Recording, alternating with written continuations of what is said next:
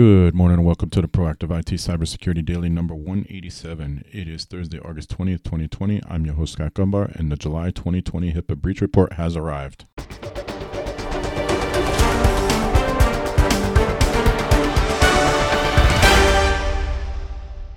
This podcast is brought to you by Nuage Tech, a client focused and security minded IT consultant based in central Connecticut. You can visit us at nuagetech.com. That's N W A J tech.com. All right, Thursday is the new Friday. Here we are to talk about some more cybersecurity and compliance news. Wherever you listen to this, if you could like, share, comment, or review, that would be great. And if you do that, we'll keep recording each and every day, or almost each and every day.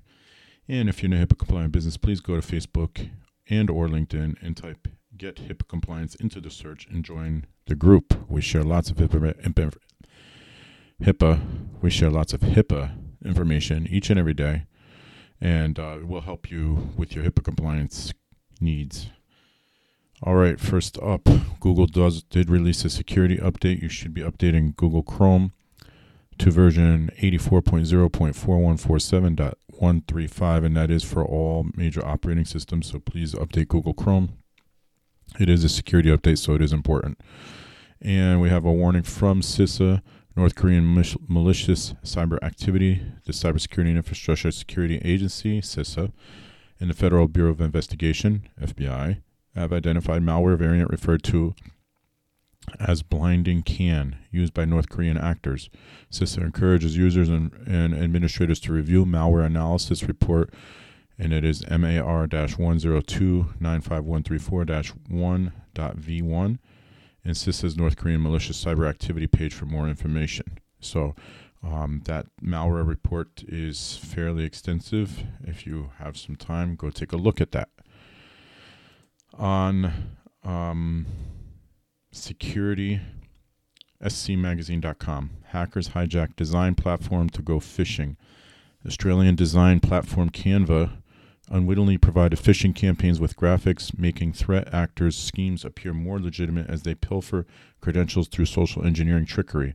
Hackers hijacked a graphic design site owned by the fast growing company whose valuation recently grew from 3.2 to 6 billion dollars and used it to leverage other brands like SharePoint, Microsoft Office, and DocuSign in their messages, according to the blog post by KnowBe4. The company's customers reported more than 4,200 malicious emails generated through Canva since mid February, while phishing emails noticeably increased. Businesses and their employees should be the, on the alert for phishing campaigns that exploit or spoof legitimate online services and brands. Eric Hose, House, principal researcher at KnowBe4 and author of the blog post told SC this is not a new phenomena, phenomenon, nor is it uncommon. Um, KnowBe4, by the way, was um, I, I don't know the story behind it, but I know Kevin Mitnick has has something to do with KnowBe4. And if you're familiar with the world of hacking, then you should be familiar with Kevin Mitnick. Um, the use of Canva by malicious actors for credentials phishing should serve as yet another reminder that organizations need to train their users to spot and handle malicious emails correctly. All it takes is one user to fall for credentials, phish, and open the door to malicious actors' Howes added. In May, a May 2019 data breach may have made Canva ripe for a hijacking. While KnowBe4 isn't linking the earlier incident with the platform currently being used in phishing schemes, Howes pointed out that Canva curiously did not immediately change user passwords after the breach, only to discover a list of 4 million accounts with decrypted passwords were for sale online. That prompted the company to reset users' password. The Canva website currently makes no mention of 2019 data breach or the January password reset effort, and Howes said Canva hasn't been in touch about the latest discovery. Canva is almost certainly aware of the problem, though, as the company is regularly taking down malicious files used in phishing emails, he said adding the malicious files used with phishing emails that were reported to KnowBe4 on Friday and over the weekend have been taken down. Emails reported today, however, are still live. Even though Canva is removing the files, Howes noted that typically live for hours afterwards, giving unwitting users plenty of time to click through and wind up being phished for credentials.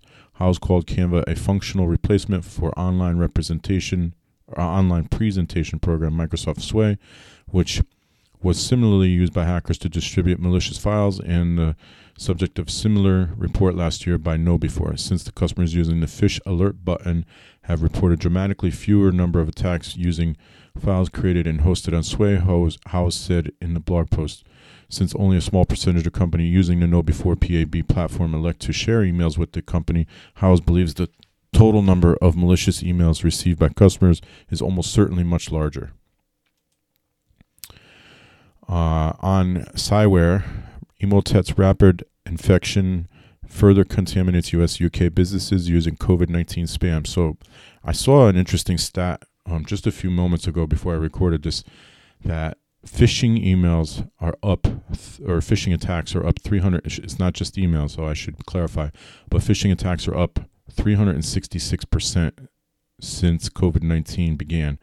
And so here's another example of, of, of ma- malicious attacks um, increasing dramatically because of COVID 19. Emotet malware had been dormant since February 20 or between February 2020 and mid July 2020, but now now, by observing the rapid rate of updates in its features and capabilities, it seems the developers behind the botnet are planning to compensate for their lost time span by making back to back updates in its attack tactics. We mentioned there would be an increase in ransomware. Emotet does spread ransomware. Emotet itself is not ransomware, but it does spread ransomware.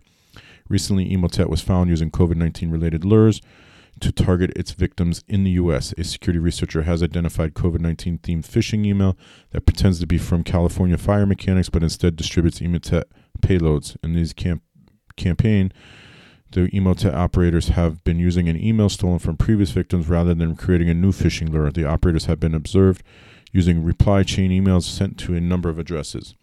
The spam emails lure the victims to enable the macros, which would eventually execute a PowerShell command to download the Emotet malware executable from one of three to four predefined sites. So, um, don't enable macros if you if there is no reason for you to run macros. Um, I know it's sometimes it might feel like there's a need to do it because maybe if it seems like the email might be important they do play on emotion, so keep that in mind. Um, and then check with the sender, you know, the, the purported sender, and say, hey, did you send this? It's, pick up the phone. Bleeping computer, gun exchange site confirms data breach after database posted online. A hacker has released the databases of Utah based gun exchange, hunting, and kratom sites for free on a cybercrime forum on August 10th. A threat actor posted databases that they claim contained 195,000 user records for the UtahGunExchange.com website, 45,000 records for their video site, 15,000 records for the hunting site, Muley, it's spelled M U L E Y, freak.com, and 24,000 user records from their Kratom site, deepjunglekratom.com, and that's spelled K R A T O M.com. All these sites are based out of Utah, USA, and they samples of the databases shared by cybersecurity intelligence firm Cyble, spelled C-Y-B-L-E, show that the, each database was hosted on the same Amazon AWS server, so maybe wasn't protected properly. The latest date on user records in each database is July 16th, which indicates that this that is when the data was stolen. The express data is different on each site but consists of email addresses, login names, and hash passwords. We were able to confirm that many of the email addresses listed in the database belong to registered users of the site.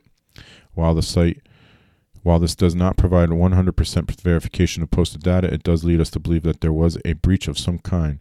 After alerting the Utah Gun Exchange to the exposed data today, they contacted Bleeping Computer with a link to a data breach notification posted on their site. This notification confirms our report that a threat actor stole their database and it, that it consisted of users' email addresses, login names, and hashed passwords. UGE stressed that no financial information, including PayPal and credit card information, was exposed during the attack. Utah Gun Exchange notification also implies that this attack was politically motivated. Um, so, if you are a member of Utah Gun Exchange or any of those related sites that we mentioned earlier, you should make sure that your credentials are changed and um, keep an eye on the rest of your credentials, especially if you use those same credentials anywhere else. Keep an eye on your stuff. On Bleepy Computer, Spotify was down for a little while today. Spotify hit with outage after forgetting to renew a certi- or certificate. Spotify was hit with a brief outage today after they forgot to renew a certificate used as part of their service. At approximately 8 a.m. Eastern, Spotify users began to report on Twitter that they were unable to connect to the service and it would just display an error stating couldn't load the page. According to Cloudflare, network engineer Louis Pointsig, a wildcard certificate for the Spotify hostname .wg.spotify.com had not been renewed and expired. The expired certificate would cause Spotify services that communicate with those with these hosts to have issues, which likely led to the outage. An hour later, Pointsig stated that the certificate was renewed again, and at the same time, Spotify's official support account tweeted that the service had been restored. Unfortunately, outages and problems caused by expired certificates are becoming more common as most services have switched over to secure connections. Earlier this month, a certificate expired in California's Cal Ready infectious disease reporting and monitoring system that led to underreporting COVID 19 cases in the state. So think of it like this if you've ever gone to a website that says, um, and you're going to see this more and more, by the way, but it'll say something along the lines that the site is not secure. A lot of times that happens because they have a, a security certificate on the site that wasn't renewed properly. And so you'll get that, and it'll ask you if you want to click through or not. Um, similar type, uh, similar idea here with Spotify and CalREDIE, and you'll you'll you'll see that more and more for two reasons. One, more and more sites and and applications are using security certificates, but also because a lot of the, the companies that um, had those certificates are expiring over the next few months. So if they forget, and I see that you'll see this a lot in, in internal, especially enterprise environments where they have certificates, but they're only internal, so it only impacts internal users of the company. But um, it does happen, as you can see with Spotify, and it does happen with other applications and websites as well. All right, also on Bleepy Computer, Microsoft Team Teams users can't join meetings hosted in North America. This was yesterday. I don't. Um, We'll have to see if it was resolved. I'll, I'll get to that in a moment. Microsoft Teams users have been experiencing issues joining meetings hosted in North America for the last two hours, and this so this was as of 2 p.m. Eastern in, in yesterday, with Microsoft saying that it's seeing partial recovery after rerouting traffic. We're investigating an issue with being unable to join Teams meetings. Microsoft tweeted two hours ago. For further details, please follow TM220645 with the Admin Center. One hour later, Microsoft's official Twitter account for updates on Microsoft 365 service incidents said that any user attempting to join Teams meeting host in North America could be impacted by this issue. We've rerouted traffic to an alternate environment and have observed some recovery, the company added. Additional information can be found under TM220645 in the Admin Center. Um, according to the TM220645 incident, the ongoing issue started at 10:15 a.m. UTC and also prevent and are also preventing users from adding participants to meetings. Uh, and then the article talks about previous Teams outages. So um, they don't do so. Microsoft doesn't do a status page that I'm aware of.